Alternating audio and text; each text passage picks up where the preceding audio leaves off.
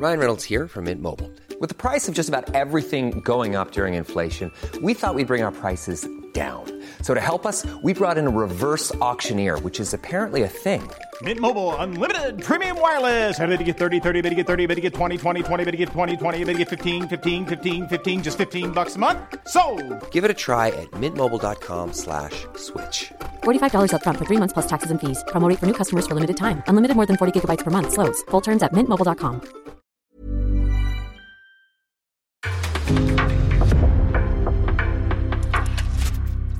En podcast från Aftonbladet.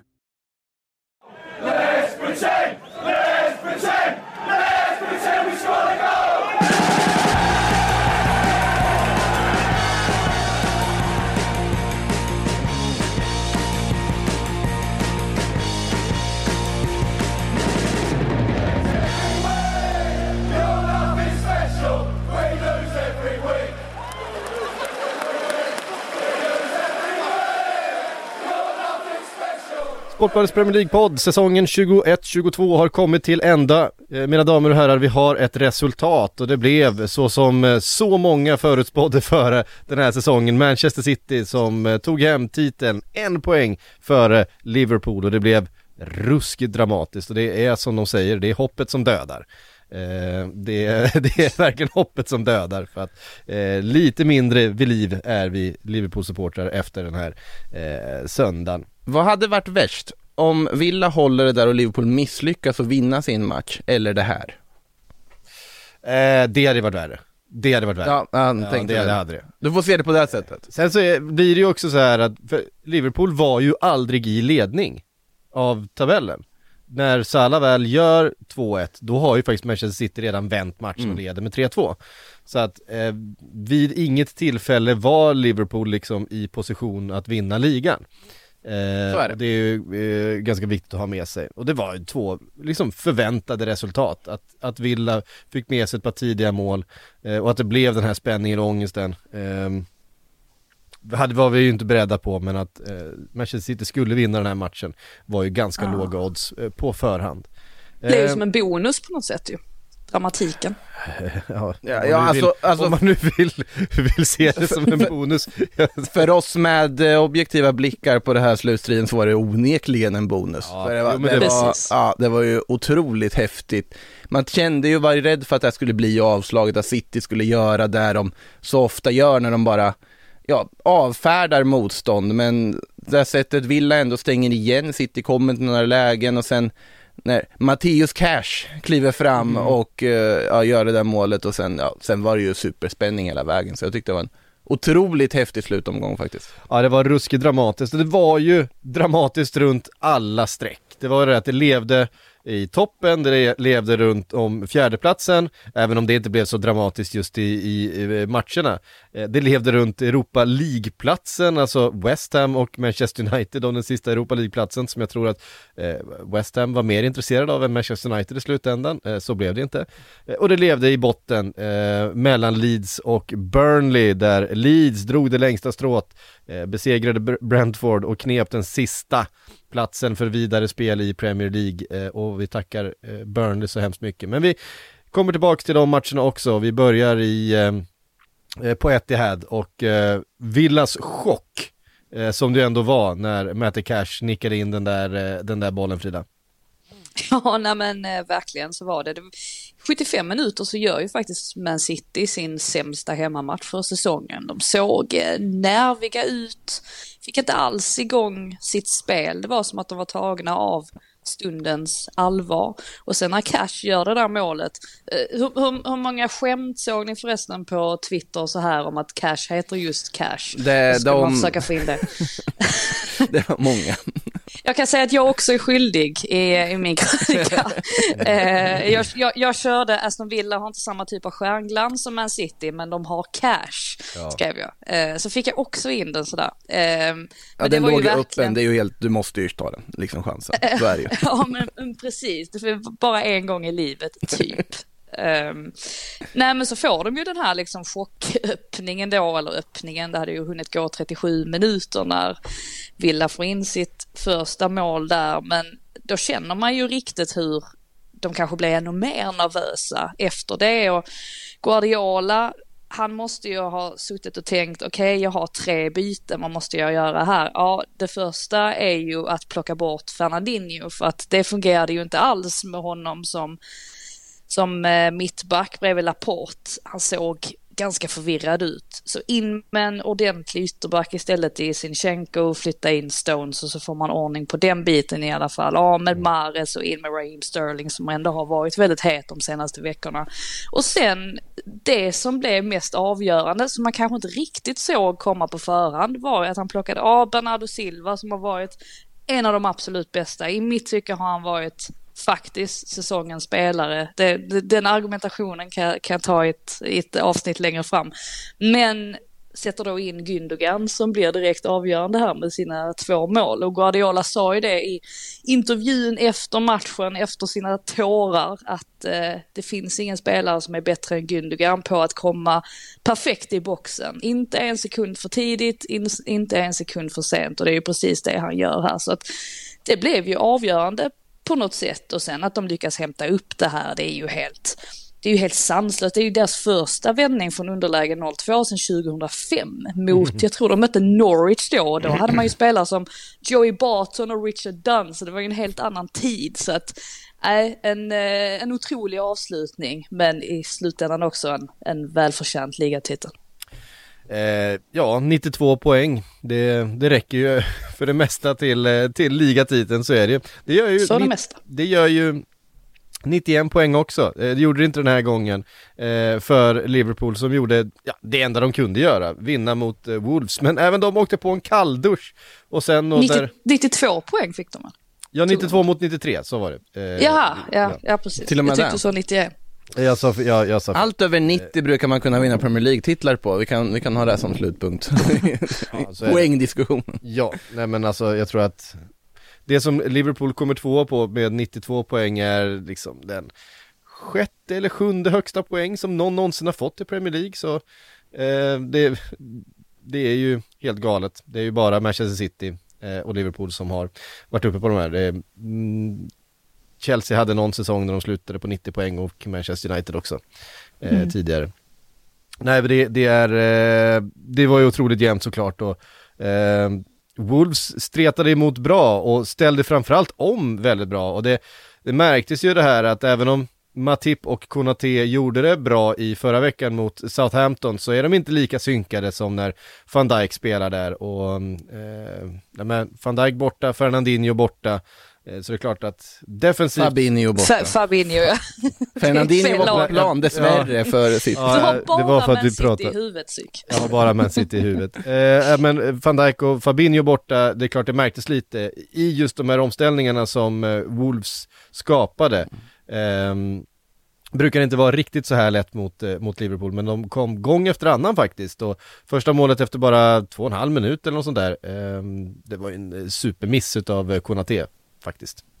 Ja, det var fint. fint. Ja, men verkligen fin omställning. Men mm. eh, ja, de fick ju jobba för det också, får man säga, Liverpool där. Men eh, verkligen. Det blev väl en, eh, det, det, blev väl en, det blev, var väl skönt för Salah egentligen att han någonstans tvingades komma på eftersom att han han ville väl väldigt gärna ha den där skytteliga-titeln som han nu får dela med Hong Son. Och mm. den hade han ju inte fått om han inte hade fått eh, komma in i det läget. Så att han är nog eh, ganska tacksam över det.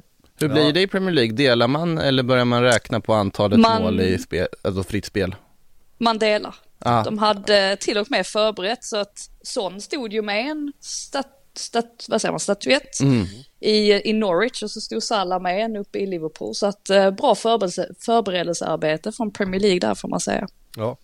Um, till slut eh, 3 till Liverpool men det, det hjälpte inte. Det var ju faktiskt så att även om det var dramatiskt så var Liverpool aldrig i ledning av tabellen. För att när Salah gör det där 2-1 målet så har Manchester City redan vänt eh, 0-2 till 3-2 hemma mot Aston Villa. Eh, Men vi måste, vi måste ju prata om, alltså såklart, alltså det Villa gör fram tills de släpper in det första är ju, det är ju heroiskt försvarsarbete. Ja. Jag tycker Robin Olsen faktiskt gör en väldigt bra match också fram till dess. Det gör han. Och första ingripandet där med fötterna var väl lite tveksamt och det Rådström svajar ska ju inte ha bollen vid fötterna, Nej, det, var, det, vi ju det var ju liksom. lite oroväckande, men i övrigt så sköter han sig bra. Han har ju ett försvar som jobbar otroligt bra framför honom och City, det är grusurat maskineri, men när de får det där första målet och det bara lossnar och det rämnar fast de vill. Men passningen och aktionen från Kevin De Bruyne på 3-2 målet, alltså det, det håller från enormt hög nivå att hitta den passningen och slå den med den perfekta kraften genom hela det här försvaret, hitta ja, Gündogan där bakom, sju, åtta spelare som, som står i vägen. För, det, det, det är så briljant att, ja, det, det är ju på något sätt, för mig blir det nästan säsongens ögonblick på att det blir så direkt avgörande också och att det är han som bara kliver fram med den briljansen och slår den passningen. Och att också såklart Gündogan med tanke på transferryktena som är runt honom om huruvida det blir en förlängning i City eller inte eller om han faktiskt ska lämna nu till sommaren, att han går in och får sitt Agüero-ögonblick för City på något sätt. Det är, det är väldigt häftigt och det, det, det är ju sånt som, det är sånt som kommer stå kvar i historieböckerna om den här säsongen. Och om man då, om man då jämför med den här comebacken mot Mm. Queens Park Rangers eh, när det var Agüero som, som blev avgörande så är ju detta faktiskt egentligen mer imponerande.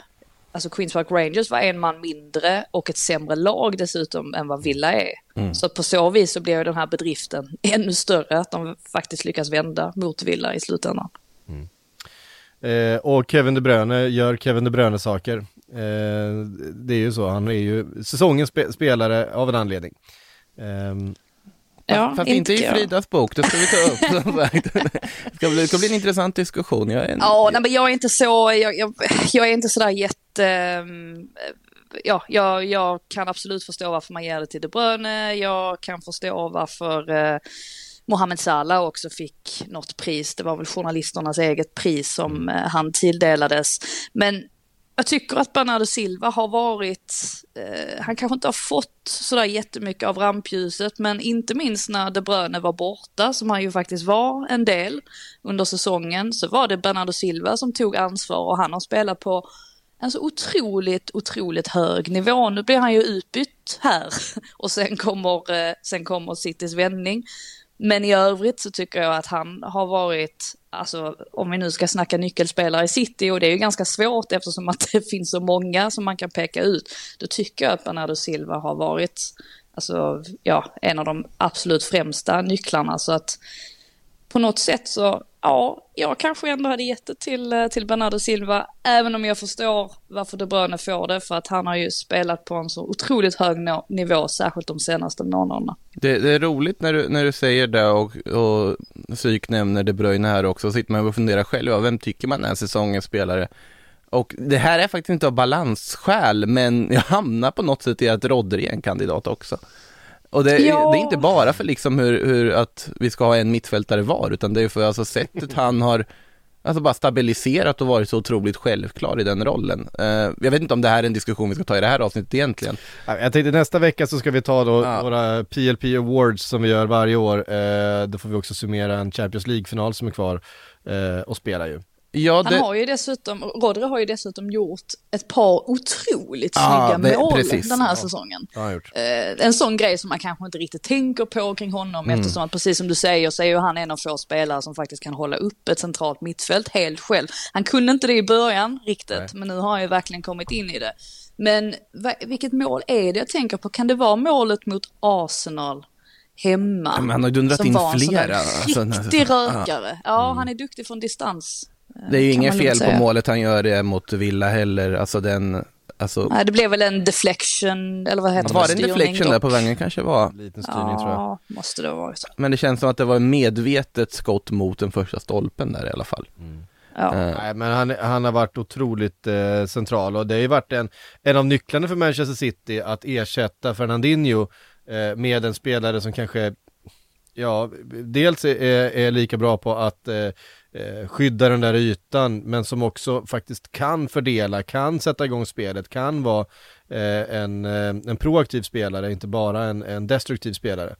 Eh, Fernandinho gjorde ju, det, hans främsta eh, bidrag till matchen igår var ju den där lilla, lilla eh, dragningen utav Olly Watkins när han hade tagit sig förbi. Det där är ju Fernandinho masterclass. Alltså att den där taktiska, den där taktiska eh, faularna som han liksom kommer undan med och han har kommit undan med hela sin karriär. Eh, små, små grejer som gör att han eh, ändå lyckas eh, stoppa omställningar och det har han gjort under hela sin Manchester City-karriär med, med stor framgång. Där, där ska vi faktiskt lyfta tycker jag också, vi brukar gnälla på Robin Olssons spel med fötterna, men hans eh, långa liksom crossbollar där för att starta omställningar, de var det inget fel på i den här matchen. Mm. Det var väl en sån som låg bakom Han behöver där lite också. tid på sig bara. med bollen.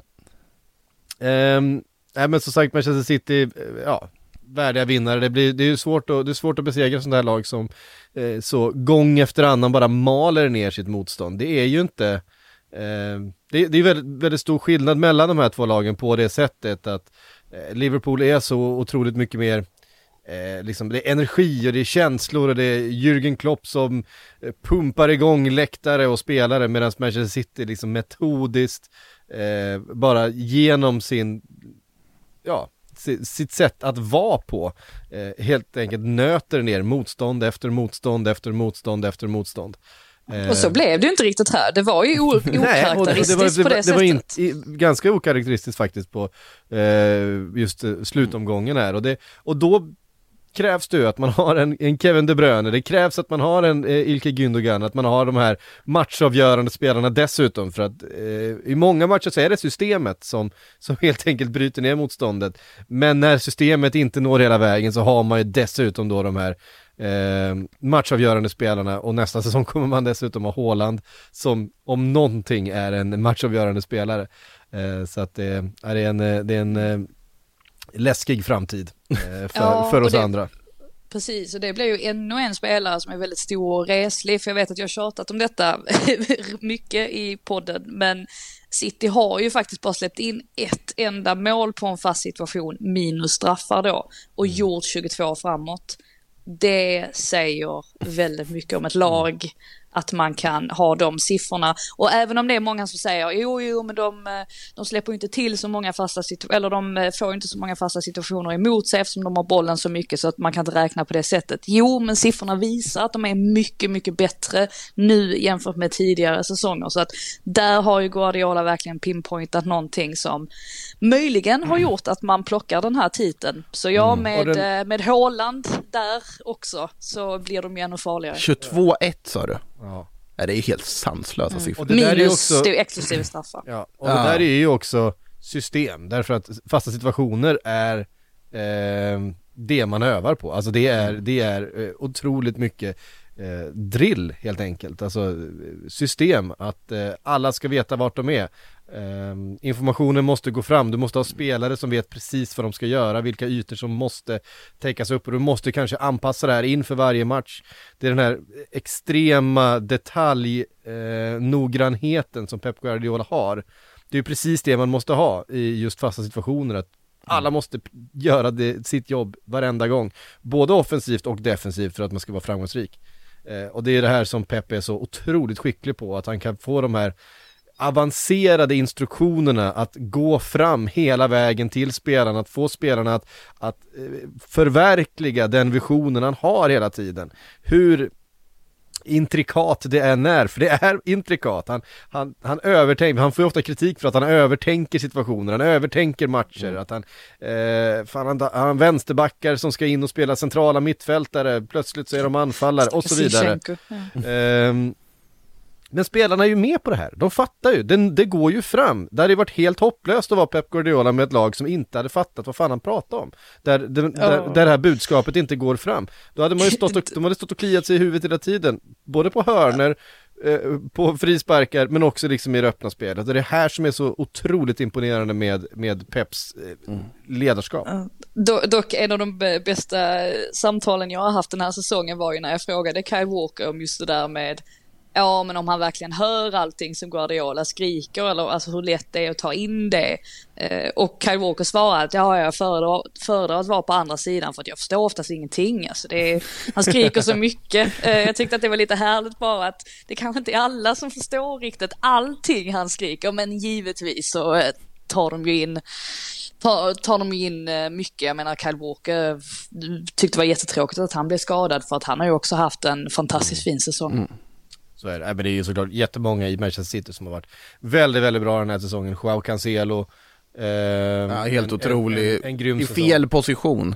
Ja. har han varit otrolig, det är det som... Ruben, Ruben Diaz, eh, varit otroligt nyttig under hela den här säsongen, en av ligans bästa mittbackar. Laports revansch, han har tagit den här startplatsen ja. också och petat Stones där. Ja, det finns ju, och sen liksom såklart hur vissa offensiva spelare kliver fram när det behövs. Det är en spelare som Gabriel Jesus som kliver fram som man kanske inte ja. väntat skulle göra det i vissa matcher. I vissa matcher men, är det Sterling, äh, i andra är det Foden, i andra är det, ja. Ja men precis, de är riktiga periodare. Det går. Ja, det är verkligen, men det är det. Det går några veckor och så är det någon som kliver fram precis som du säger och sen så är det någon annan. Så att ja, det är mycket att ta av. Eh, ja, hur blir det med eh, Liverpools mittfält i Champions League-finalen tänkte jag med eh, Thiagos? Oh, ja. Ingen Thiago va? Det stod att det var, var lite osäkert med honom. Ja, det är väldigt osäkert med Thiago inför eh, just Champions League-finalen och Fabinho är ju också osäker. Så att eh, det ser inte alls speciellt bra ut eh, till Real Madrids stora glädje. så kommer det eventuellt bli Milner, Henderson och Keita på mittfältet. och det är ju det, är en, det är ett ganska stort dropp i kvalitet. Milner mot Casemiro part 2. Det, det ser man ändå fram emot. Ja, det kommer ja. smälla. det kommer, jag tänkte säga det, det kommer smälla. Ja. Um, ja, nej, det är såklart riktigt tungt med tanke på då att, alltså som Liverpool Eh, har haft otrolig tur med skador under hela den här eh, våren verkligen. Man har fått vara skadefria i stort sett. Det, det som egentligen har varit är väl att Mohamed Salah har varit sliten men han har inte varit skadad. Eh, det är mer en formdipp sådär som, som har påverkat, inte resultatmässigt kanske men, men laget i stort sett har alla fått vara skadefria och sen nu liksom bara senaste veckan Ja, vi har känning på van Dijk, han, sit, han sitter på bänken hela den här matchen. Eh, Mohamed Salah har eh, varit skadad, Fabinho fått kliva av, han är osäker inför Champions League-finalen. Och så nu då Thiago, det går att argumentera för att det är Liverpools fyra viktigaste spelare som eh, eh, haft skadekänningar de senaste två veckorna. Thiago är väl den absolut sista spelaren man ville ha skadad inför den här. Den, alltså, tillsammans, med, tillsammans med Trent så är ju den som den svåraste att ersätta. Mm. Så är det. Um, det finns ju ingen annan spelare i laget. Det finns inte så många andra spelare i Europa som eh, Thiago Alcantara i, sättet Nej. han spelar på och det han, eh, det han eh, tar med sig till det här mittfältet. Så att det är ett det, enormt avbräck man får väl ändå säga att den här säsongen så har ju han verkligen klivit fram på det sättet som ja. vi hade förväntat oss att han skulle göra när han kom. Och just det här att han har ju förändrat Liverpools spel egentligen i grunden mm. på ett väldigt effektivt sätt. Eh, alltså sättet han liksom slår sina genomskärare på och kan vända bort tre spelare i, i en handvändning. Det är ju, ja det ger ju verkligen Liverpool en helt annan dimension jämfört med tidigare. Ja, nu ser man ju liksom vad tanken var med den värvningen. Eh, det som under den för, hans första säsong då med alla skadorna så vart det liksom aldrig någon rytm. Man fick aldrig, eh, man fick aldrig riktigt prova eh, den, eh, den tanken man hade med Thiago. Först var han skadad och sen var alla mittbackar skadade. Det är klart att du kan inte riktigt spela det här spelet med eh, Bruce Williams och eh, eh, Fabinho i mittförsvaret istället för på mittfältet. Nej precis, det, det gick liksom inte. Men den här säsongen när alla fått vara skadefria då har vi också sett hur otroligt eh, nyttig han har varit och gett Liverpool en helt annan dimension eh, i spelet. Framförallt då mot de här lägre stående lagen eh, där man måste spela på ett annat sätt. Eh, så har det varit otroligt nyttigt. Och hans framspelning till Mané för 1-1 målet, eh, mm. det, det är ju Thiago som gör Thiago-saker. Eh, otroliga fötter Var det Manés sista match på Anfield? Det är någons sista match. Någons sista match Någons på Anfield. sista match på Anfield var det ju garanterat. Ja, det... Eller garanterat är det ju inte men känslan Jag är ju lite rädd att Real Madrid nu ska springa in och plocka Sala från Premier League. Den funderingen har jag också haft, att eh, det borde vara aktuellt. Nu var det en massa andra namn som dök upp som eh, var aktuella. Ja, om. Harry Kane och allt möjligt. Eh, jag, jag tycker väl personligen att Salah borde, är det absolut rimligaste alternativet att gå för. Eh, men sen, sen i Liverpools fall, så där man kanske ska oroa sig mest för är att Real Madrid nu verkar ha Chouameni som prioritet. Mm. Och som de kanske hade släppt till Liverpool om Kylian Mbappé hade kommit. Nu kommer man snarare bara gå för allt. Men PSG vill också ha Chouameni för Kylian Mbappé vill ha in honom i PSG. så att eh, där är vi igång. Så det, det kommer är- hända saker i sommar. Ja, det kommer hända mycket. eh, Och det De har i alla fall säkrat Carvalho redan. Det är ju en jättevärvning det också får man ju säga. eh, från, från Fulham. Ja, så är det. Nej, men det, jag tror också att det finns en stor risk att eh, det kommer ett eh, Mohamed Salah-bud från Real Madrid. Men jag tror att man kommer betala otroligt mycket pengar för en 30-åring med ett år kvar på kontraktet. Eh, jag tror inte att det blir billigt. Eh, det, då hade man ju ganska mycket pengar undanstoppade för Mbappé. Eh, men eh, Det är skillnad att köpa en 30-åring för en miljard och en 23-åring för en miljard. så är det. Så är det. Eh, Oj, obehagligt nu att jag fick en notis på min telefon, eh, min telefon, eh, min mobil över att eh, Liverpool faktiskt bekräftar värvningen av Fabio Carvalho nu. Jaha. märkligt. Ja, då stämmer det. det stämde. Eh, det har vi ju för sig haft på, vi haft på känn. Ja. Den, den har varit ganska Ja, man bekräftad vet. länge. Men, men man vet aldrig. Timo Werner var också på väg till Liverpool ett tag, om det inte minns. Ja, Dodged that bullet.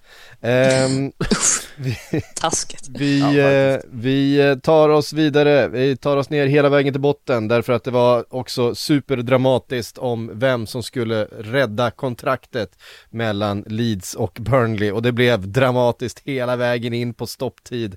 Herregud, alltså så mycket drama igår. Eh, du var inne på det Makoto innan inspelningen här att Eh, vi skulle göra som Serie A, att dela upp de här matcherna istället och inte spela allting samtidigt. Så att vi, vi, lite grann blir det ju så att vi har en bottenstrid som var en av de mest dramatiska vi har sett på jättelänge, som hamnar lite i skymundan över den titelstriden såklart.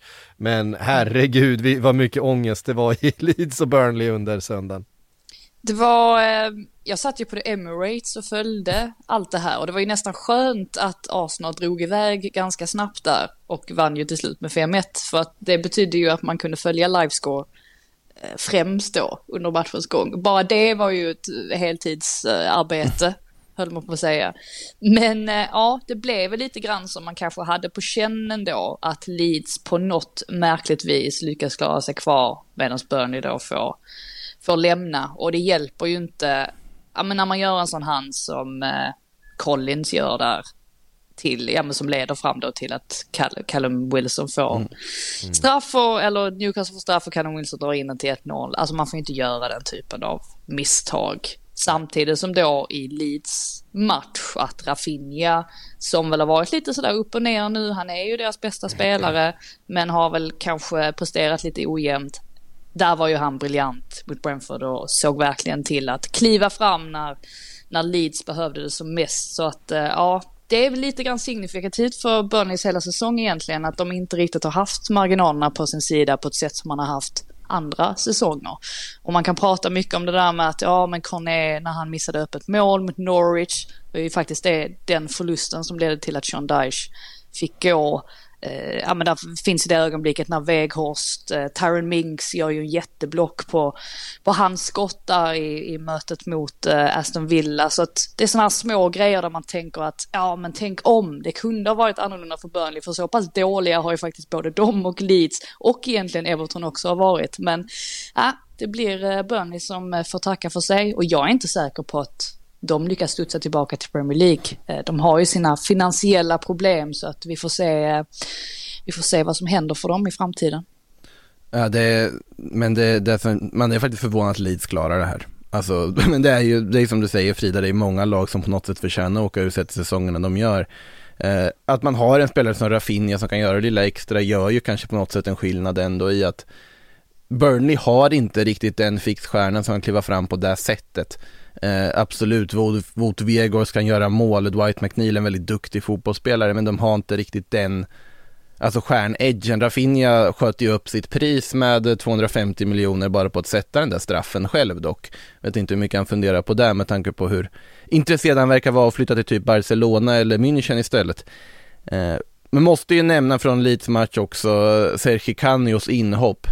Att han först kvitterar och sen drar två gula kort på två minuter och blir utvisad. Och ta av sig tröjan också när han Ja, det, är, men det är det första gula där och sen två Ja. minuter senare, pang, andra. Ja men precis, alltså, det känns som en så onödig grej. Alltså han tar ju bara av sig den och kastar upp tröjan i luften. Man bara okej, du hade inte ens ett budskap under. Brentford har inte ens något att spela för. Då hovar du tröjan när du skickar ur Leeds, försöker skicka ur Leeds ur Premier Ja. League. I, inte, inte det smartaste man har sett, men eh, Leeds tackade och tog emot. Sen var det väl en liten styrning även på Harrisons, eller liten var ju ganska stor styrning på Harrisons skott också. Så att återigen, det där med marginaler på sin sida, det är tråkigt, men fotboll är ju väldigt mycket så också. Att, ja, det kan, det kan vara små, små grejer eller små detaljer som skiljer lag åt. Det är också intressant här med att alltså Callum Wilson avgör, det känns ju som att man har ett enormt sparkapital där om han får vara frisk över en hel säsong och leda det här Newcastle. Det ska bli spännande att se vad de kan hitta på med lite nyförvärv och sånt till nästa säsong Ja, med tanke på deras vår är ju faktiskt makalöst bra. Wilson var ju en av de bästa i hela ligan när han var, när han var hel, så att eh, där sitter man absolut på ett eh, väldigt stort sparkapital. Ja, alltså här är ju när, när han gick till, till Newcastle, det var ju Arsenal som var närmast man trodde skulle värva. Det kändes som en, en, en toppenvärvning utav Arsenal där och då. Eh, när de skulle in Callum Wilson. Så att hans, eh, hans högsta nivå är eh, på riktigt, riktigt hög nivå. Det vet vi ju. Dessutom så har ju Newcastles vinterfönster eh, varit eh, förträffligt. Alltså, må, Många som har lyckats med sina vintervärvningar faktiskt eh, i ligan. Förvånansvärt bra Er, ratio på... Eriksen i Brentford, eh, Luis Diaz i Liverpool, Kulusevski och Betancourt i, i Spurs och sen Mm. Newcastles vintervärvningar. Det har varit en, eh, ett otroligt lyckat vinterfönster med facit Ja, det, är väl Chris, det är Chris Wood då som kanske inte var någon höjdare. I, i, ja, men nu klarar de sig ändå så att han bidrog väl på sitt vis. Wout Weghorst vart väl inte den höjdare vi kanske förväntade oss han skulle bli i Burnley. Så det var en resliga target sen som inte riktigt funkade kanske då. Ja, men det de gjorde också Newcastle i och med den värvningen var ju faktiskt att försvaga Burnley. Nu vet man ju Ja, inte det, hur stort. det är i och för sig sant. Nu har ju de gått så bra ändå, men det hade ju potentiellt kunnat göra viss skillnad. Eh, Mm. Så att, eh, ja. Det är väl Everton kanske som inte Och deras vinterfönster var väl ingen höjdare kanske. riktigt ja, men jag tyckte ändå att Mykolenko, han spottade ändå upp sig Ja. där mot slutet. Och eh, gjorde Ja, något fint mål och sådär. Men det är ju en downgrade från uh, Lucas Digne oavsett är väl Det är det ju. känslan och Eh, och eh, ja, Deli Alli har ju inte han fick ju ändå starta nu, bara en sån sak. Eh, Ja, han hade ju givetvis ett, eh, ett eh, vad säger man, ett, ett bråk med Granit Xhaka. Det kändes ganska givet att de två skulle puckla på varandra lite. Men eh, ja, Jag kommer dock aldrig bli klok på varför Everton värvade Anwar El Ghazi, men det är en helt annan sak. Det, det var ja men det vet de ju inte själva. Nej, nej, det var det, något av det mest oklara som har skett i ett vinterfönster. Ja. Otroligt hög lön också på honom. Vilket gör det ännu mer oförklarligt. Så otroligt orimligt. Ja. Ja, och detsamma egentligen med alltså, van de Beek som i och för sig kommer in här ju i, Mm. eh, mot Arsenal och gör ju mål precis innan halvtid. Ja, men det har ju inte fallit så väl ut heller. Så att eh, det är ju, ja, mycket där för Frank Lampard att ta tag i. Men han var ju, det var faktiskt ganska noterbart att han var så fruktansvärt glad, alltså redan inför avspark. Han gick ju runt, joggade ju runt framför borta sektionen och lös som en, eller lyste som en sol och, och verkade liksom så otroligt lättad jämfört med den här gravallvarliga personen man har sett framför tv-kamerorna de senaste veckorna. Det kändes som att den där sensationella comebacken på Goodison Park, den, den eh, hade verkligen gjort att han liksom redan hade gått på semester, liksom ju hela laget uppenbarligen också hade gjort det och med resultatet 1-5. Mm. Ja, vi tackar, eh, vi tackar Burnley då eh, för, för den här gången helt enkelt. Jag är rätt säker på att Burnley kommer, ja, beroende på, de har ju ekonomiskt ganska tufft med tanke på hur övertagandet utav den klubben gick till och skuldsättningen som gjordes. Sen, skulder i nor- Skulder är ju inte ett problem så länge det finns intäkter. Eh, men i Championship så finns inte samma intäkter som i Premier League, inte ens i närheten. Så att man behöver nog studsa tillbaks Det finns ju Sand- rätt omgående om den här kalkylen ska gå ihop för Burnley. det finns ju Sunderland-vibbar på dem. Det gör det ju. Att det kan rasa. Det kan rasa. Jag tycker mer liksom att Alan Pace, att han, han verkar ha trott att det är nästan som att han aldrig hade besökt Burnley innan han gav sig in i den affären. Ja, men lite det här med ja, men den amerikanska drömmen om att nu ska Burnley bli någonting som de inte, som de inte är. Alltså lite den känslan har jag haft mm. ända från början. Vilket får mig också att tro att, att som sagt att det kommer bli tufft för dem. Att, eh, ja, men att, att, kunna ta sig tillbaka och vi får väl se vad som händer med truppen också. Ja, och vilken tränare som ska in. Det pratades om kompani, att han potentiellt skulle ta över klubben om de hade stannat kvar i Premier League. Nu vet jag inte hur det blir med det. Kanske det blir så att Jackson bara får fortsätta. Det är många, många frågetecken så att ja, med tanke på vilken konkurrens vi har sett också i Championship, särskilt den här säsongen, så jag är inte säker på eh, att de kommer lyckas ta sig tillbaka omgående. Finns inte jättemycket i truppen du kan också generera intäkt på om vi tänker så Alltså Tarkovsky kan du få en slant för. Nick Pope kan du definitivt få en slant för. Alltså jag tror ju dessutom att det finns klausuler i ja, alla det... de här. Om vi tänker Con Corné och Weghorst. Jag mm. tror inte att de spelar Championship. Nej, det Nej, tror jag inte. Nej, och sen jag vet inte, McNeil borde väl också flytta på sig, tycker han är för bra ja, att spela. Och, och, och Nick Pope, Nick Pope ja. var alldeles för nöjd, alltså när jag pratade med honom efter eh, förlusten på Tottenham, alltså det var ju nästan som att, som att han hade inte gett upp kanske, men jag tror att han är ganska säker på att han inte kommer att spela i Championship. Mm. Sen vart, vart han ska hamna, det vet jag inte riktigt. Men ja, det är nog rätt många som eh, ja, planerar att lämna i alla fall. Nu har vi ju för sig ett utgående kontrakt på Tarkovsky också insåg jag. Mm, ja, mm. Så att det är ju, det är ju en intäkt som försvinner. Nick, Nick Pope, ja, alltså Newcastle. Ja, de behöver ju alls, verkligen Tänker jag bara spontant. Uh, ja, det är inte alls osannolikt. Jag menar, Uh, Leicester verkar vara ute efter att ersätta Schmeichel med uh, någon också så att det är väl inte heller ja. ett otänkbart val. Ja, på, på sikt behöver, kommer de behöva det. Vad är han 35-36 eh, nu, Kasper Schmeichel? Ja, nu, ja, nu börjar det ju, eller nu verkar det ju som att det blir det är liksom seriöst, alltså att, att Leicester vill uh, göra så. Det är ju Robert Sanchez som du pratat om bland annat där. Men alltså ja, men Nick Pope blev men, inte Ja, men mm. problemet med Sanchez är ju att han kommer att vara alldeles för dyr. Då är det ju faktiskt perfekt att bara plocka Pope. Mm. Han kommer ju vara billigare oavsett ju. Så är det. Tycker väl att han är nästan en bättre målvakt också så att det Ja, han är en jättefin ja. målvakt. Det beror på vad man vill ha va? Alltså, ja, så är det. Sanchez är ju fantastisk med fötterna. Alltså, han är ju mer den, alltså lite Ederson-typen på det sättet ju. Eh, att det, är hans, eh, att det är hans styrkor. Sen har han gjort några riktigt bra matcher här ska sägas. Mm. De senaste veckorna, några sensationella räddningar. Så att han kan det också. Men jag förstår ändå vad du menar. Att han kanske har, han är lite mer misstagsbenägen än vad Pope är. Pope känns lite, lite mer stabil. Mm. 191 centimeter så att fullt godkänd eh, längd också på, på honom. Eh, jag tycker också att en sån spelare som Dwight McNeil är en... Eh, Precis. Han, han, är ju en, han är ju den som, som ofta skapar saker. Men han är teknisk, han är snabb, han har, eh, tycker jag, bra blick. Och så tittar man på statsen så har han noll mål och en assist på den här säsongen. Mm. Eh, så att... Han, han... Jag tror att han är en spelare som Eh, lyckas med mycket saker på planen men har förtvivlat, eller det, det är, inte, det, det är inte en åsikt, det, det, det är ju fakta att han har förtvivlat svårt att, att hamna i poängprotokollet. Det här var ju säsongen på att han skulle ta nästa steg, är ju mm. känslan också, så att det, eh, det, har han ju bevisligen inte gjort och nu ska man inte slänga ansvar. Sen kanske han behöver spela i en annan typ av, en annan typ av fotboll, jag menar det här är inte en typisk Burnley-spelare på det sättet, det, är ju en, eh, det här är ju en snabb dribbler. Eh, som, eh, som gillar att slå sin gubbe och transportera boll. Så att kanske en annan miljö, jag tror att det ja. finns klubbar som skulle kunna vara eh, liksom, ja. eh, beredda att, att, att, att eh, gambla på, på Dwight McNeil. Ja men precis, jag hade hellre velat se honom i ett 4-3-3. Mm. Eh, någonting mm. sånt. Då kanske möjligtvis hans kvaliteter hade kommit till större, till större användning. Men eh, ja, en ny, precis som du säger, en ny miljö tror jag kommer göra honom gott. Och mm. då kan han förhoppningsvis ta de där sista stegen. Han är ju trots allt bara, vad är han, 22 år gammal. Han är 22 år gammal, en, ja. ja. Det är en väldigt ung spelare. Ja. Ehm, och som sagt, orden i, i Burnley har inte alltid varit ta bollen och slå din gubbe. Ehm, ta, ta bollen och skicka iväg den. Ehm, snarare. Ja, riskminimering. Ja, precis. Want flexibility? Take yoga. Want flexibility with your health insurance? Check out United Healthcare Insurance Plans. Underwritten by Golden Rule Insurance Company, they offer flexible, budget friendly medical, dental, and vision coverage that may be right for you. More at uh1.com.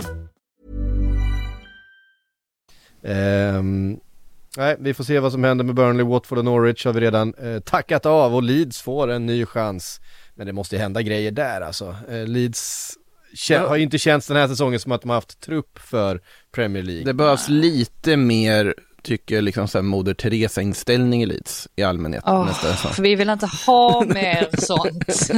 nu måste ju liksom, nu, nu måste ju Jesse Marsh, nu måste han ju lugna ner sig lite grann och ja, bli lite mer engelsk i sin eh, kommunikation. Känner jag spontant. Hur länge har du bott borta i England nu Frida?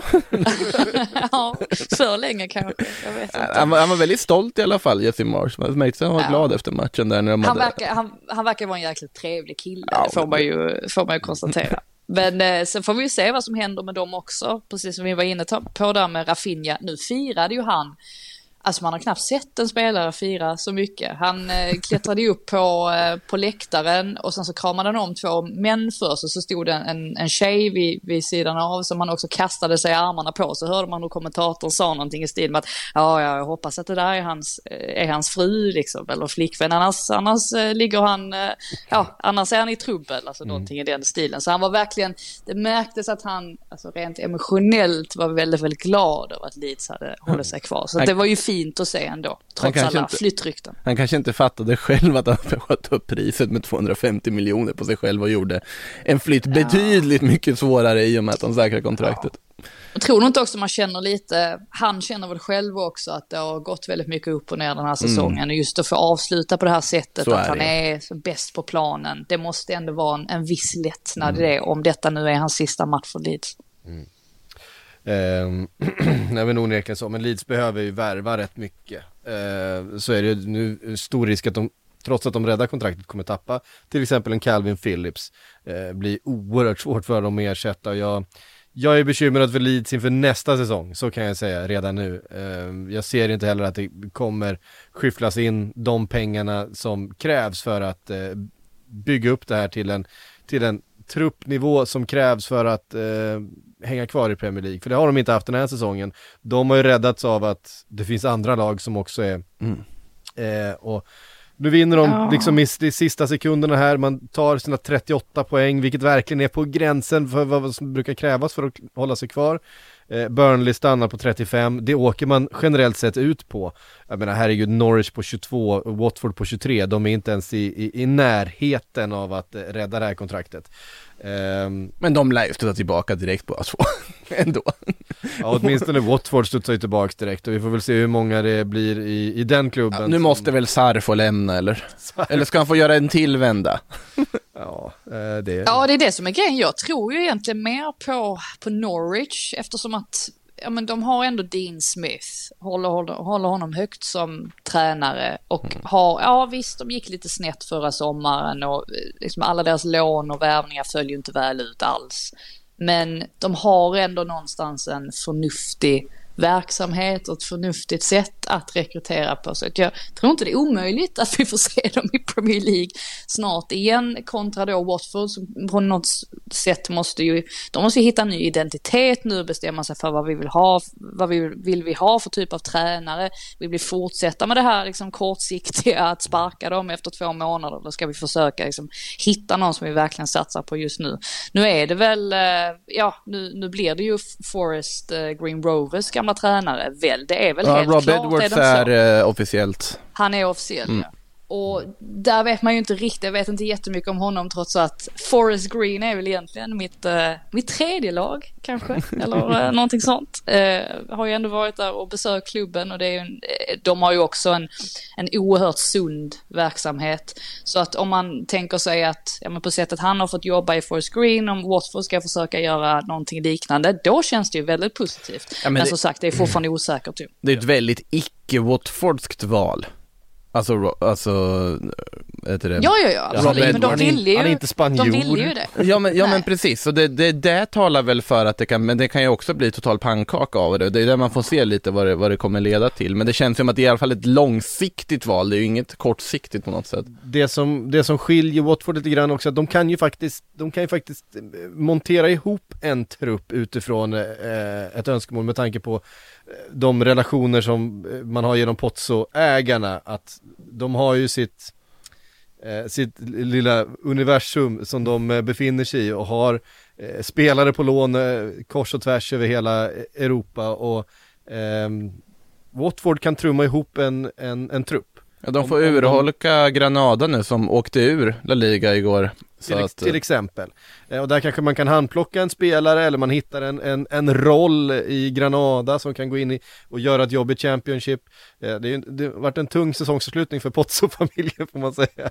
Ehm, ja, fast 4-0 för Udinese ändå, det var kanske det viktigaste. Det är deras viktigaste eh, klubb. Det är väl den, den som ligger På- närmast hjärtat. På, på tal om det här med dramatik och att dela upp, man hade inte suttit och kollat på Salernitanas och Cagliaris matcher simultant om de hade spelat samtidigt som Milan och Inter. Det talar för att dela upp en slutomgång.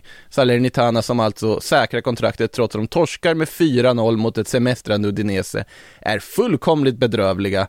Men Cagliari lyckas inte göra mål på Venezia på annan ort. Och då blir det stort jubel ändå trots 0-4 torsk hemma.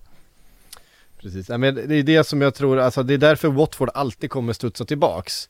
Eh, den Premier League-pengen är otroligt viktig för Pozzo.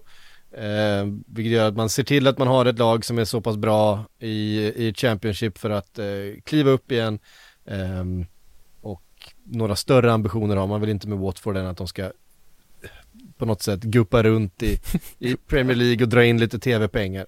Eh, det är väl känsla man har. Eh, vi tackar väl Roy Hodgson då äntligen för en lång och trogen tjänst också. Det måste vara varit hans sista, sista Äntligen? gig. Ja, Vilken sågning. äntligen. Äh, Det, det, jag, jag säger inte att det är helt klart, han skulle kunna mycket väl dyka upp någon minstanare igen. Han är 3000 år gammal, han måste Ja, för fan men, lägga men av. den mannen älskar bevisligen fotboll. Jo, Så att, absolut. jag ser det inte som omöjligt att han dyker upp någon annanstans. Min relation är inte odelat positiv till Roy Hodgson. Eh, så är det ju. eh, Även om han verkar vara en väldigt fin, fin person. Eh, som jag önskar gott i livet så, eh, så tror jag att hans, hans tränargärning faktiskt får vara över nu. Ehm, vi hade dra- drama även runt eh, den där fjärde platsen eller drama blev det ju inte i slutändan. Var- Eh, Tottenham och Spurs, ehm, Tottenham och Spurs, Tottenham och Arsenal eh, gjorde ju processen kort med sina respektive motstånd även om eh, ja, Everton stretade emot lite grann. Det blev en, eh, en eh, reducering innan Arsenal drog iväg då och ehm, Tottenham fullständigt pulveriserade eh, Norwich borta 5-0. Kulusevski dubbel målskytt bland annat. Eh, Ja. Jag, jag, jag antar att ni såg hans miss också då när han snubblar och ja, Ja. Donna Norwich. Ja. Det, det, det var ju lite, lite det där, alltså, han, ser ju näst, han ser ju ut att bli ganska arg på sig själv. Alltså, med tanke på att han några minuter senare bara dunkar in bollen från ett betydligt svårare läge. Eh, men just den där, liksom, där, ja, när han snubblar till där precis innan, det såg, ju- såg lite komiskt ut men han fick ju väldigt, väldigt fina betyg av eh, alla tabloider och eh, ja, alltså han var ju i, i stort sett bäst på plan enligt många. Så att det är ju ett väldigt, väldigt fint sätt för honom att avsluta den här säsongen på. Han har ju, precis som vi var inne på tidigare, har ju varit ett otroligt, otroligt bra januariförvärv.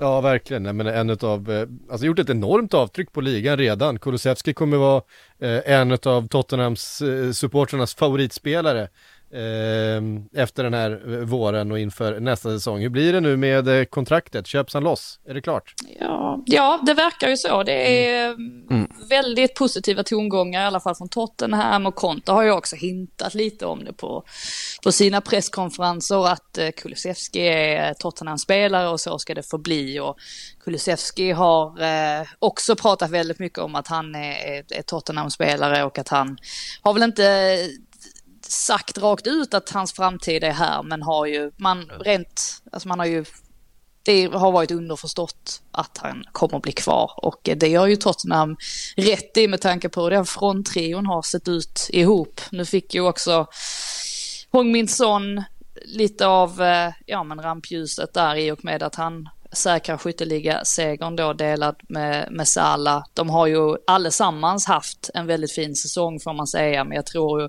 Tottenham är väldigt lyckliga över att eh, Kane blir kvar i slutändan, eller att man stod på sig rättare sagt och behöll honom. Ja, får vi se om han eh, blir kvar efter den här sommaren då. Han har ju förlängt sitt kontrakt men, men Champions om... League hjälper nog.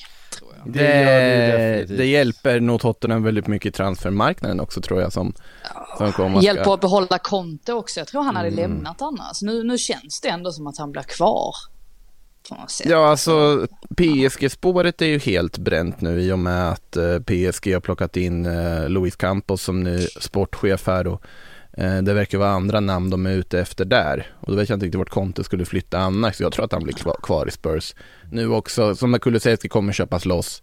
Bentancourt kommer köpas loss. Det har ju två värvningar som gjordes i fullkomlig panik från Paratic i vintras men som uppenbarligen har varit otroligt lyckade båda två. Så det är bara att lyfta på hatten för Paraticis känsla för gamla Juve-profiler. Mm. Uh, vi får se. Ärligt talat så, man, man, såg inte det här komma ändå. Man nej, såg nej, inte det nej, komma att de skulle hålla den här höga nivån i Premier League. Så att, ja, hatten jag minns, jag minns hur vi pratade om det i vintras, att ja, men här kommer Kulusevski in, han kan säkert göra ett jobb som wingback. Eh, det, det, var ju, det var ju så vi, vi pratade om det, nu har han varit en Har han ju gjort ibland ju. Ja, det, har han de, de, dessutom faktiskt gjort, eh, men han har gjort mer än ett jobb, han har ju varit direkt avgörande. Mm. Åtta assist och fem mål på 18 matcher.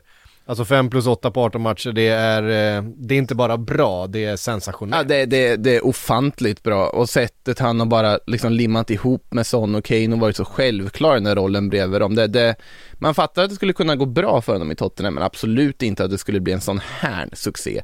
Nej. Och sen också Bentancourt som, som ska lyftas, tycker jag också, sättet han har kommit in och stabiliserat mittfältet där bredvid Höjbjerg. Eh, det ser lovande ut, där de behöver är en riktigt bra mittback till, men de verkar väl vara intresserade av princip alla tre som är i det där interförsvaret, så att Mm. Och lite, lite kreativitet kanske möjligtvis också då mm. på, på centralt mittfält. Någon som, ja men lite mer såhär tvåvägsspelare kanske lite. Christian Eriksson. Nej men alltså, han, han känns inte heller som en... Jag vill också ha kvar i Brentford men det är många som vill ha tillbaka honom ja. i, i, i Spurs-leden. Han känns inte riktigt ideal heller med tanke på hans förflutna med Conte och hur svårt Conte hade att få in honom i, i Inter. I Inter jag, jag, jag, ser inte, jag ser inte riktigt att han skulle kunna eh, ja, jag tror inte riktigt att det är den spelaren eh, Conte är ute efter i alla fall. Och nu får man väl, eh, nu får man väl lyssna på Conte också eftersom att han har ju trots allt gjort ett, ett fantastiskt arbete får man ju säga sen han klev in här. Särskilt under våren när han hade tappat all hopp om dem efter mm. förlusten mm. mot Burnley också så, så lyckades han ändå på något sätt nå fram till dem och har ju satt principer som som, som Tottenham-spelarna verkligen har tagit till sig. Så att eh, det arbetet får man eh, verkligen applådera.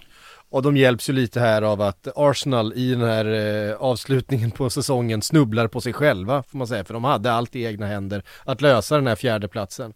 Eh, men eh, ja, det, det räcker inte till och man, eh, man, man skjuter sig själva i foten gång efter annan eh, under upptakten eller avslutningen på den här säsongen och, och slutar till slut på den här femteplatsen precis bakom Tottenham och får spela Europa League nästa säsong. Men, alltså såklart sett till hur säsongen slutar, det, det är ju besvikelse för Arsenal, men sammantaget, jag minns när man tippade dem som femma inför säsongen och folk skrattade, hur ska Arsenal komma så högt i tabellen? Eh, de har gjort en jättefin säsong, alltså totalt sett och det finns otroligt mycket positivt att ta med sig inför fortsättningen. Eh, såklart att det blir Europa League istället för Champions League påverkar kanske transferplanerna. Eh, jag hade ju sett en spelare som till exempel Juri Thielemann som mer eller mindre klappad och klar om de hade haft en CL-plats att erbjuda också. Nu kanske det blir lite svårare. Eh, men det finns väldigt mycket positivt att ta med sig från den här säsongen för Arsenal. Det var väldigt länge sedan vi har suttit efter en säsong och sagt det. Mm. Jo, det finns, det finns mycket positivt att ta, att ta med sig, absolut. Och de har ju någonstans också överpresterat, precis som du är inne på. Eh, men eh, å andra sidan hade vi kanske trott att topp fyra ändå skulle bli lite hårdare också mm. än vad det faktiskt har blivit.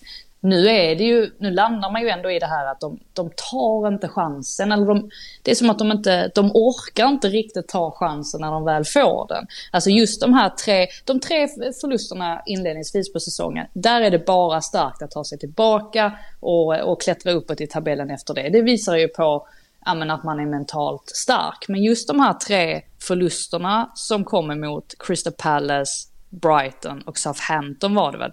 Särskilt den mot Southampton för att där är de ändå med i matchen väldigt länge och förlorar ändå den.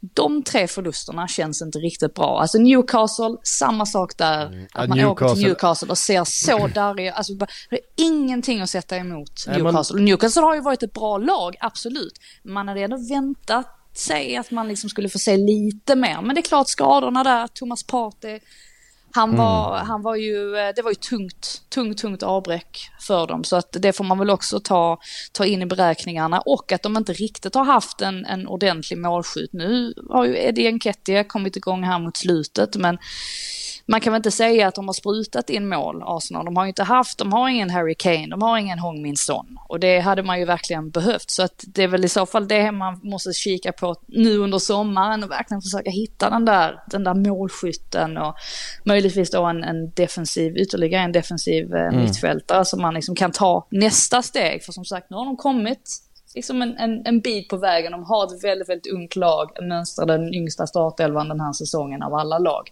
Men eh, ja, nu gäller det bara att man fortsätter liksom på det spåret. Så det, det är ju det man vill, det är ju det man vill se.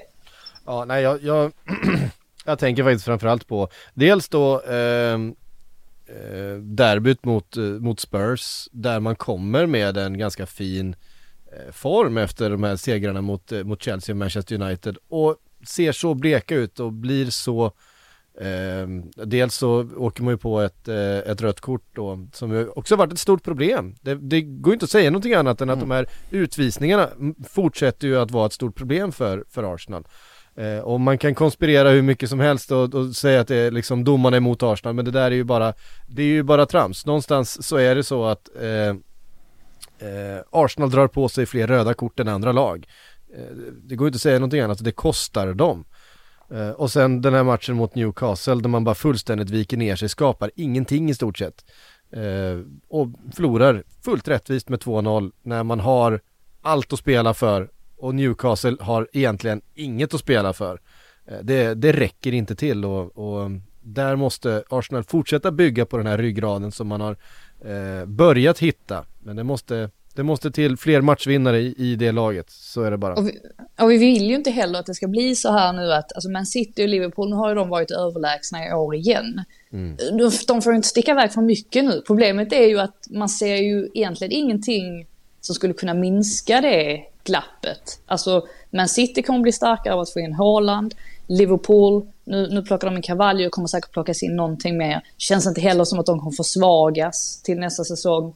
Ja, och så Chelsea då, hela den här osäkerheten kring övertagandeskapet och hur det kommer gå i sommar och vilka som kommer lämna, vilka som kommer komma in.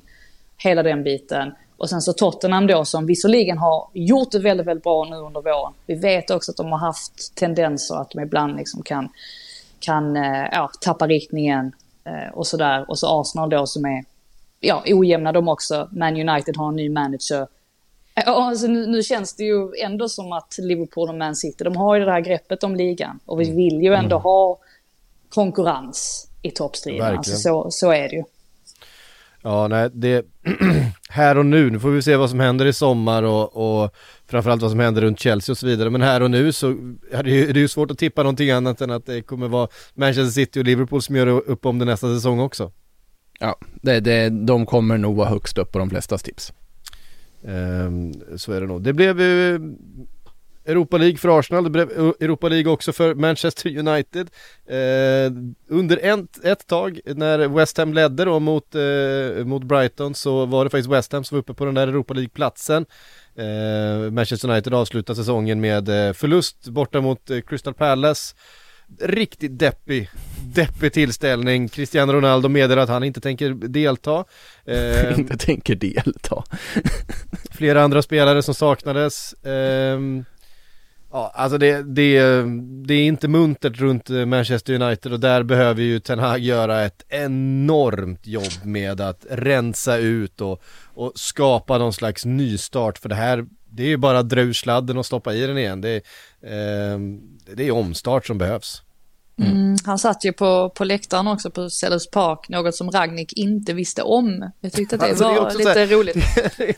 kan inte göra någonting på ett, liksom så här, på ett sunt och friskt sätt. Kan de prata med varandra i den där klubben och, och hitta en väg framåt? Det finns en jätte, en jätte, jättelång text på The Athletic eh, som är skriven av Laurie Whitzel som jag rekommenderar varmt alla som är intresserade av att läsa om Man Uniteds haveri att läsa för att där får man verkligen en insikt kring ja, men hur det har varit nu med Ragnik och hur fel den eh, den anställningen var helt enkelt. Mm. Att Ragnik kom in i tron att han skulle vara någon sorts, ja men egentligen en typ av sportchef, alltså att han skulle ha mer mer kontroll över värvningar och eh, det blev precis tvärtom. Alltså United ville att han skulle ha fokus på det som skedde på planen och där visade det sig att Ragnik inte var så kompetent och att han faktiskt har tagit hjälp av eh, ja, sin, eh, sin gamla kompis Lars Kornetka som ja, men som, som arbetar för Lokomotiv Moskva, att de har haft någon sorts kontakt hela tiden och att det faktiskt är Kornetka som har styrt väldigt mycket av vad som har hänt i, eller hur liksom United ska ställa upp och vad de ska ha för matchplaner och även haft eh, invändningar på träningsupplägg eller lagt upp dem snarare det bara känns, eh, det känns otroligt amatörmässigt måste man säga. Mm. Och det var troligtvis inte alls det som Man United behövde i det läget.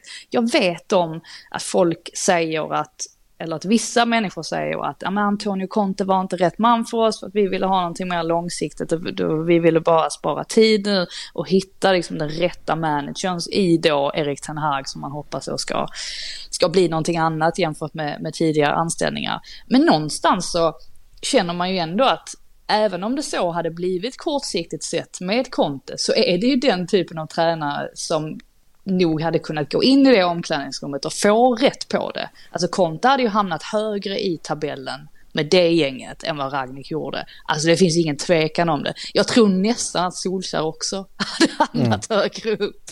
Egentligen. Och det visar ju vilket, ja, vilket misslyckande det har varit. Men som sagt, det har ju inte bara med Ragnik att göra, det har ju också att göra med hur hela klubben har styrts och ja, hur eh, rekryteringsverksamheten har fungerat allting sånt måste man ju på något sätt få rätt på. Och det känns ändå som att Ten Hag, han är tillräckligt auktoritär ändå för att få rätt på det någonstans. Han har en tydlig idé och framförallt så är han en fotbollstränare till skillnad från Ralf Ragnek. Lars Kornetka alltså. ja, alltså. Skuggtränare i Manchester United våren. Ja, skuggtränare var ett bra ord för att det var, var exakt så det var tydligen. Mm. Ja, Manchester United slutar alltså på 58 poäng. Det är den lägsta eh, siffran. Det är inte den sämsta placeringen, jo det är den sämsta placeringen också, mm, eventuellt. Eh, eh, slutar på sjätte plats eh, ändå, men 58 poäng är den lägsta poängen sen säsongen 89-90 eh, på 30 år. Det är till och med sämre än eh, David Moyes eh, säsong där man faktiskt slutade sjua tror jag. Eh, så att en placering... Men, men det här var ju sämre, det här, det här var ju alltså, det här var ju sämre ändå. Alltså... Ja, jag, alltså jag tror att om man frågar Manchester United-supportrarna så är det här den lägsta punkten ja. eh, som man har befunnit sig på sen, sen Sir Alex lämnade. Det, det är ju inte liksom... Ja, sen, sen 80-talet. Ja, det, det är inte poängskörden och placeringen är inte det värsta, det är ju sättet det har sett ut. Alltså det, det är ja, ju liksom, det har ju varit så ja, håglöst, eh, ointresserat, och, och, och, liksom grinigt och, och, ingen drar åt samma håll och folk vill inte, folk vill inte vara där. Alltså spel, mm. det finns spelare i truppen som inte ens vill spela för den. Alltså, är, det som Cavani har varit ute och sagt att han är, ja, jag skulle lämna direkt. Han eh, gjorde sin sista match här mot Crystal Palace, det var ju ett eh, värdigt avsked. Det gjorde han. Eh, men även liksom spelare som Jesse Lingard som såklart inte, såklart blev den stjärnan för klubben som man hoppades att han skulle bli en gång i tiden men som ändå born and raised i Manchester United som uh, lämnar nu med en otroligt bitter eftersmak. Uh, och det gäller ju ganska många här som, ja, det, det, det är en problematisk plats de befinner sig i. Ja. Det är, för det är precis som du säger, att det här är ju det, det, är ju en sak att de inte har lyckats utmana om titeln ordentligt. Alltså att de inte har lyckats minska det glappet till Man City och, och sen då Liverpool. Men just det här att de liksom har rasat samman så fullkomligt och att det har blivit en sån giftig atmosfär i omklädningsrummet. Det är ju, ja, det kan ju inte vara kul att se. Nej. Ehm, ja, det, är, eh, det är riktigt, eh, riktigt, riktigt eh, förbryllande faktiskt. Vi konstaterar också då att West Ham missar Europa League och möjligheten att ta revansch på den ligan som man ju hade hoppats efter förlust mot Brighton. Det blir Conference League för, för West Ham istället då på sin sjunde plats. Och det Vilken var, säsong för Brighton. Ja, det får man ju säga. Alltså efter, 51 efter, poäng, nionde plats. Ja, Bäst någonsin i Bäst Premier alltså. League. fler vinster än förluster. Och det trots en ganska liksom stökig vinter får man säga när resultaten gick emot och det var, eh, det var lite motvind under en period men, men som eh, de tog sig ur det och som han har eh, fått det här laget att eh, fungera. Eh, Graham Potter spelar den här typen av fotboll som man gör med så små resurser och eh, spelare som man inte trodde eh, hade det i sig och så dessutom lämnar Dan Burn eh, i januari vilket får en liten effekt att man märkte att ah, men det här saknas han men man, man hittar ett nytt sätt så som Kukureya har spelat den här säsongen fantastisk eh, och många spelare som eh, ja, men verkligen eh, spelar på sin, på sin potential. Eh, imponerande. Eh, vi har fått lite frågor och det rör lite olika lag så jag tänker att vi kastar in och vi har inte sagt någonting om Chelsea till exempel. Som, De, de slog Watford med 2-1.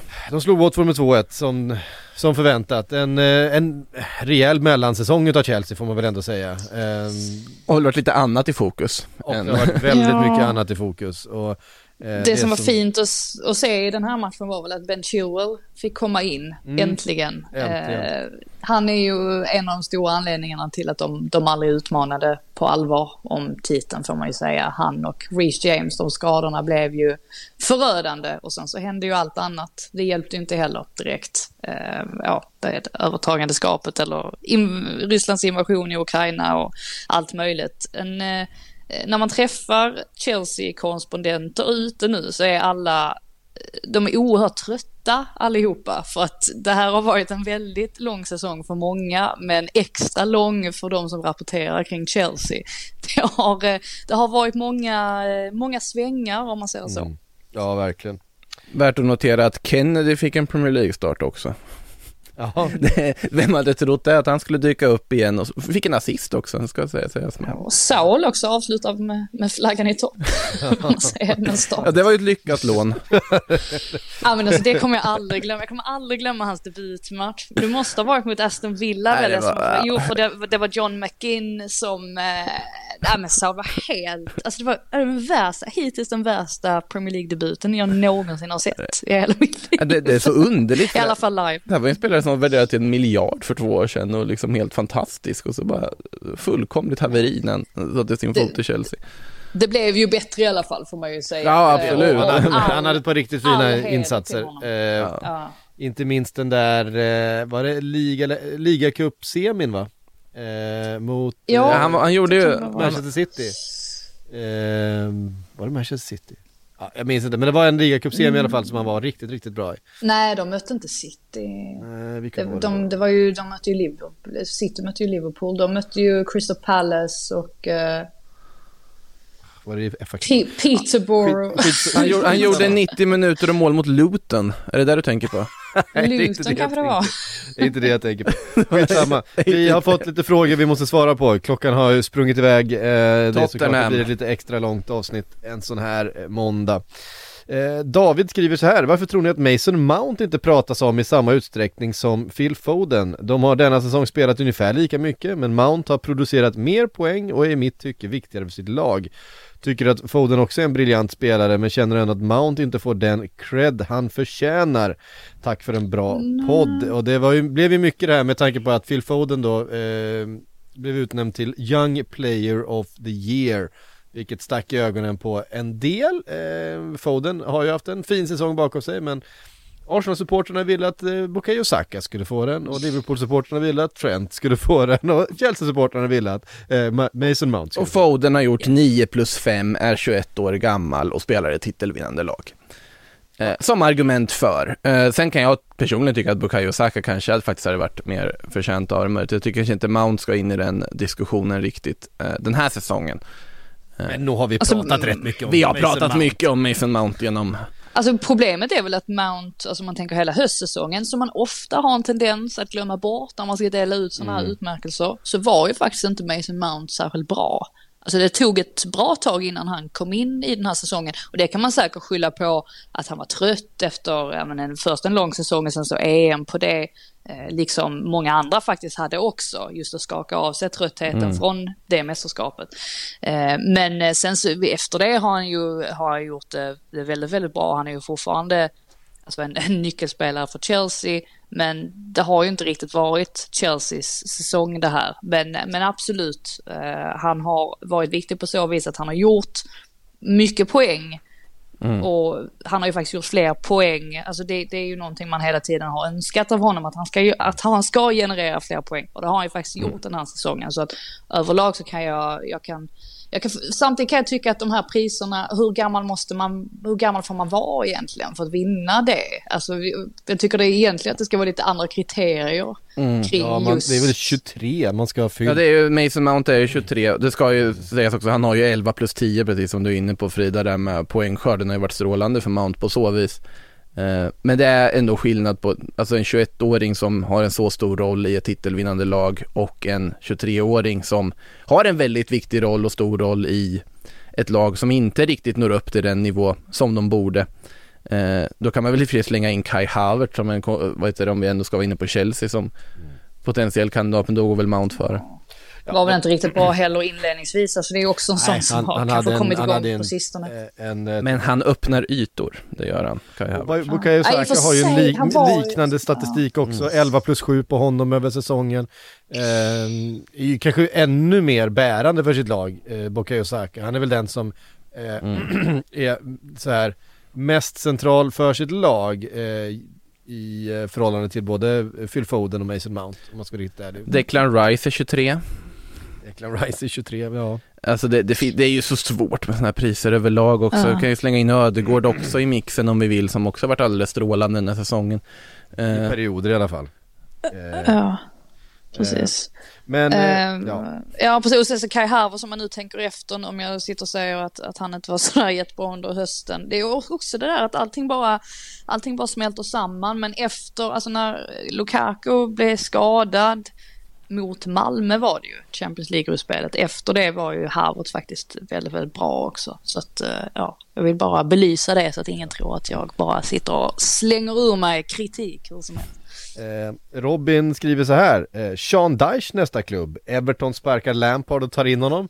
nej, nej. Jag, jag är nej, ju, nej. utav, jag är ju, jag tror inte att Everton ska plocka in Sean Dyche, det, det tror jag faktiskt inte. Eller ja, det tycker jag inte. Däremot så tycker jag kanske inte heller att man ska håll, klamra sig fast vid Frank Lampard om det finns bättre alternativ där ute. Eh, Frank Lampard har ju faktiskt inte, inte haft någon speciellt positiv inverkan på det här laget sedan han kom in. Han Men vem är, vem är bättre då? Nej, det är ju det som är frågan. Eh, jag tycker inte kanske att det är Sean Dyche, men om det skulle dyka upp ett alternativ som eh, Wayne Rooney kanske är värd att satsa på. Eh, Tror du att han är bättre än Frank Lampard? det tror jag. Jag Ah, vet inte. Jag tror också Men, det. men jag tror att det, jag tror att Everton inte kommer ha en bättre säsong nästa säsong om man eh, har eh, kvar Frank Lampard. Ja, nej, jag är inte, jag är inte heller... Eh, eh, jag ville ju att de skulle plocka in Wayne Rooney eh, när de eh, ja, fick valet att göra det. Men, men samtidigt så, så har jag väldigt svårt att värdera Frank Lampard utifrån detta. Just eftersom att det är en väldigt unik situation, eller unik är det ju inte, men det är en väldigt speciell situation. Att vara i, ett, i, ett, i en bottenstrid på det sättet.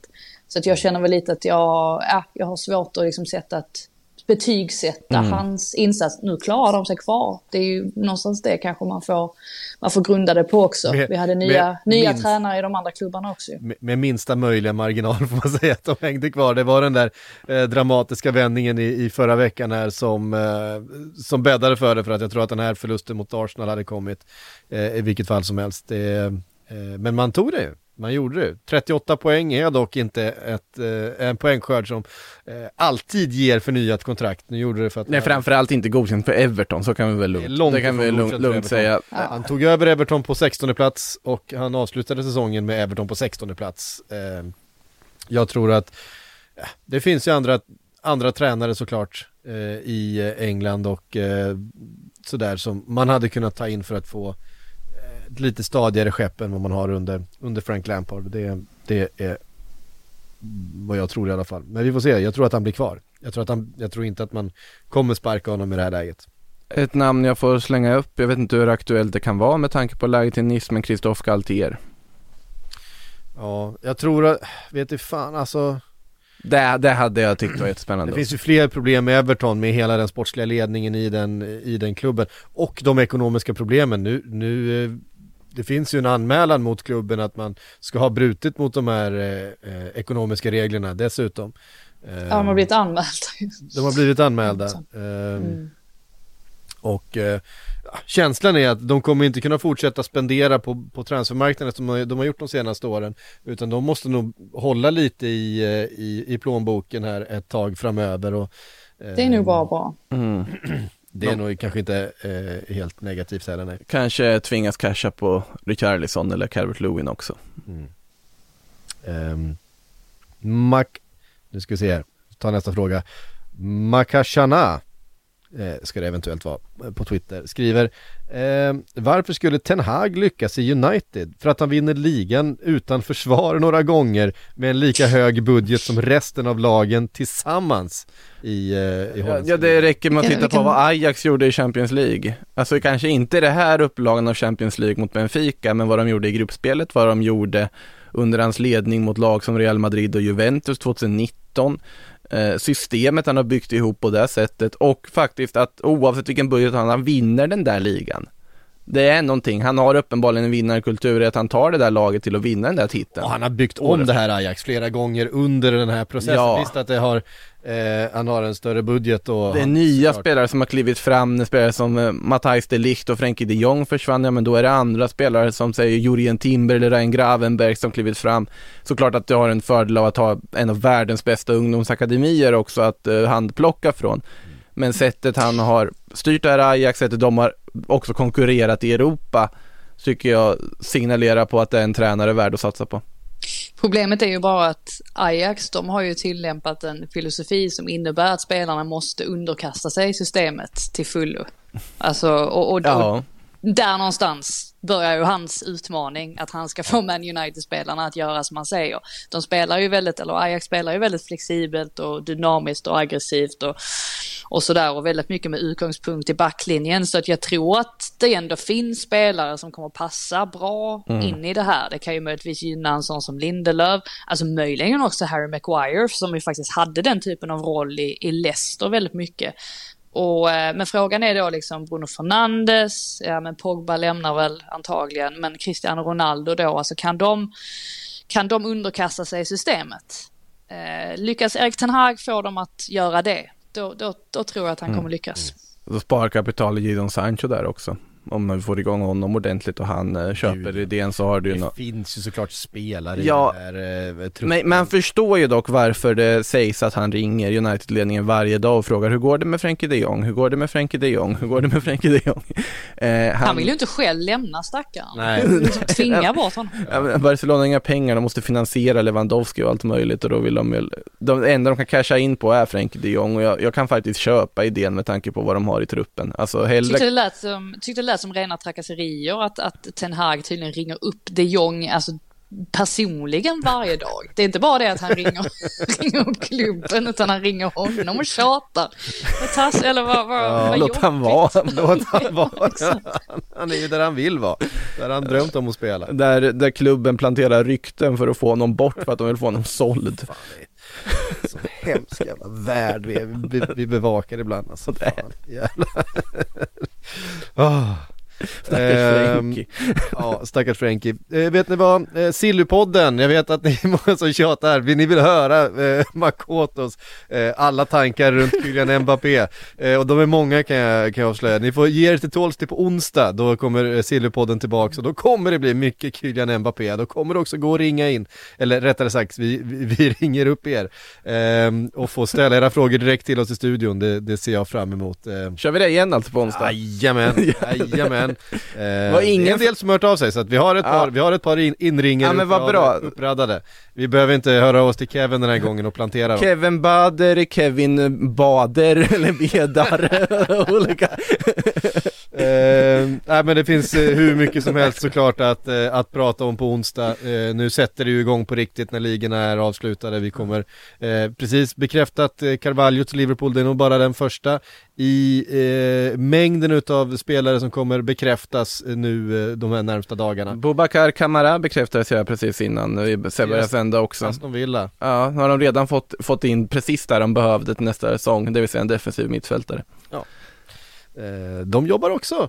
Eh, Bra- klokt och Bra långsiktigt. nyheter för Leeds, får man väl säga att de ändå har löst den pusselbiten, att det kanske inte blir någon Calvin Phillips-jakt, åtminstone någon desperat sådan från Villa. Nej, det finns andra klubbar som dock är ute efter Calvin Ja. Phillips också. Ja, det... City det, var ju inte det, helt... Nej, det, eh, Ja. det, faran är inte över. så Faran att- är långt ifrån över. Sillypodden på onsdag, missa inte det. Eh, Sportbladets eh, Premier League-podd Awards, PLP Awards, delar vi ut nästa vecka då. Eh, så att in med eh, tankar om olika kategorier. Vi ska eh, dela ut spelare, tränare, klubbar, intervjuer, händelser, mål. Eh, ja, vad det nu kan vara som vi kommer på som vi ska på något sätt eh, rangordna, kategorisera och utse som årets. Eh, vad det nu kan vara. Eh, in eh, och skriv till oss eh, via mail eller via Twitter eller hur ni får tag på oss. Ni vet hur ni gör, ni brukar vara bra på att höra av er eh, när ni vill något. Eh, men från här idag så säger vi på återhörande och vi hörs på Sillepodden på onsdag.